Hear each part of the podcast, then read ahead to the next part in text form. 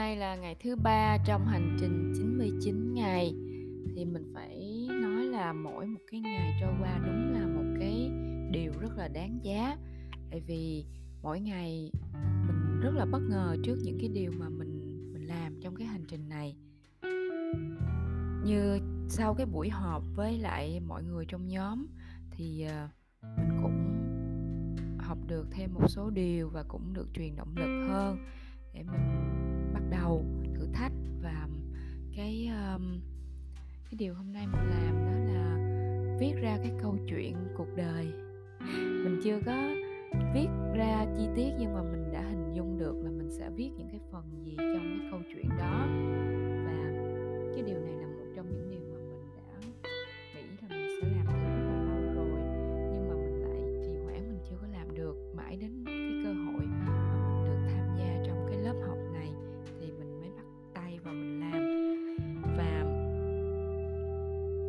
khi mà mình làm cái này thì mình nhớ cái câu nói của ông Steve Jobs là, ông nói là bạn không có thể nào mà kết nối được những cái điểm, những cái dots mà ông gọi trong cái cái câu nói của ông là những cái dấu chấm đó đó.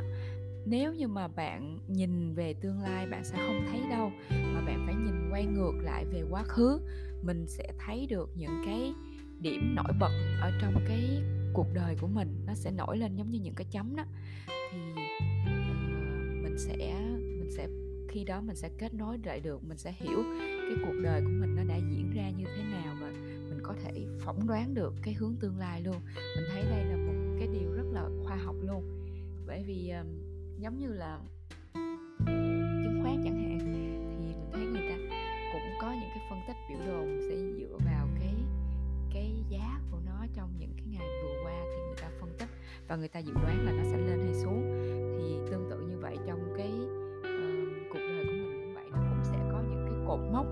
Cái điểm lên xuống và mình cũng có xem một cái khóa học ở trên LinkedIn. Thì có một tác giả người Mỹ cũng, ông cũng chia sẻ về cái cách viết câu chuyện cuộc đời. Tức là mình sẽ chia cuộc đời của mình thành nhiều chặng, mỗi chặng mình có thể chia là 4 hoặc 8 năm tùy mình.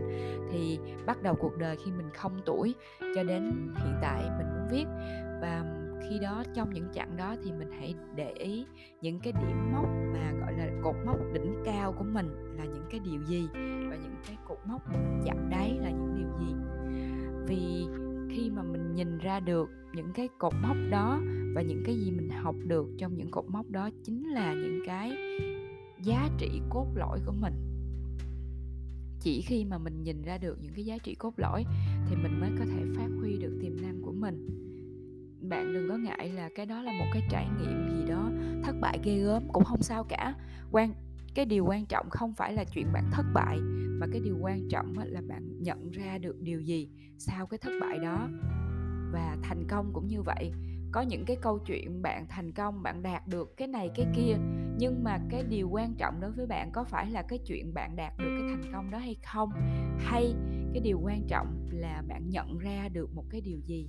Ví dụ như là uh, câu chuyện của mình chẳng hạn ví dụ lần đó mình đi thi học sinh giỏi và mình đạt được một cái giải thưởng nhưng mà cái điều quan trọng đối với mình không phải là cái cái giải thưởng đó nữa đối với mình cái kết cuộc không phải là cái điều quan trọng nữa mà cái hành trình mình đã phấn đấu như thế nào để mình đạt được cái cái giải thưởng đó nó là cái điều quan trọng hơn mà mình muốn mình sẽ phản chiếu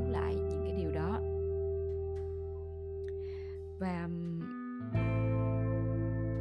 cái ờ, cái ngày thứ ba này á, thì ờ, mình bắt đầu mình vẽ mind map nhiều hơn, mình chia chia sẻ những cái ờ, cái điều mình học được trong những quyển sách, cũng như là mình đã làm một cái buổi, một cái video review lại những cái gì mình đã đọc trong hai chương đầu của quyển sách mind map. Và thực sự cách này hiệu quả, bởi vì một khi mà mình đã, mình làm cái gì đó chia sẻ thì mình phải hiểu rõ thì mình mới có thể chia sẻ với người khác được. Và chính là cái việc chia sẻ này, mình nghĩ là mình làm để mình chia sẻ cho người khác, nhưng mà thật sự là mình là cái người nhận được giá trị đầu tiên. Bởi vì cái việc chia sẻ đó làm cho mình hiểu cái kiến thức đó một cách rõ ràng hơn hệ thống hơn.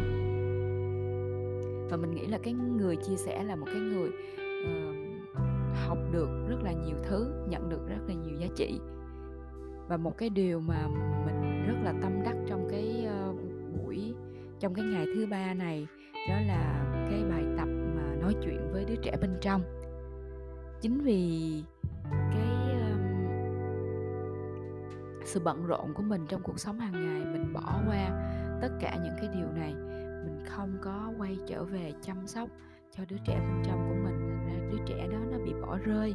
Nó cảm thấy bị tổn thương, bơ vơ, không biết phải tâm sự cùng với ai. Có những cái điều mà nó vẫn còn nỗi đau, nó vẫn ôm ấp ở đó, nhưng mà nó không có giải tỏa ra được và nó cứ mang theo đi suốt cuộc đời.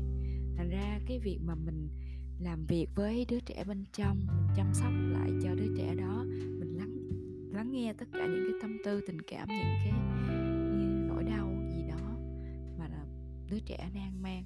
Thì cái việc làm này, nó là một cái điều chữa lành rất là lớn. Và ngày hôm qua mình cũng dành khá là nhiều thời gian để mình thực sự mình lắng động lại và mình lắng nghe tiếng nói của đứa trẻ bên trong đây là một cái việc làm mà mình thấy nó là một điều gây cho mình một cái cảm xúc rất là lớn trong cái buổi học à, trong cái ngày thứ ba, hành trình ngày thứ ba.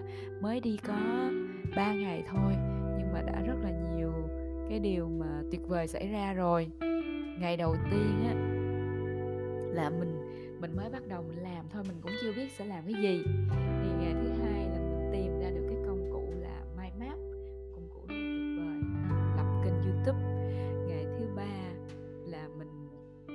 chia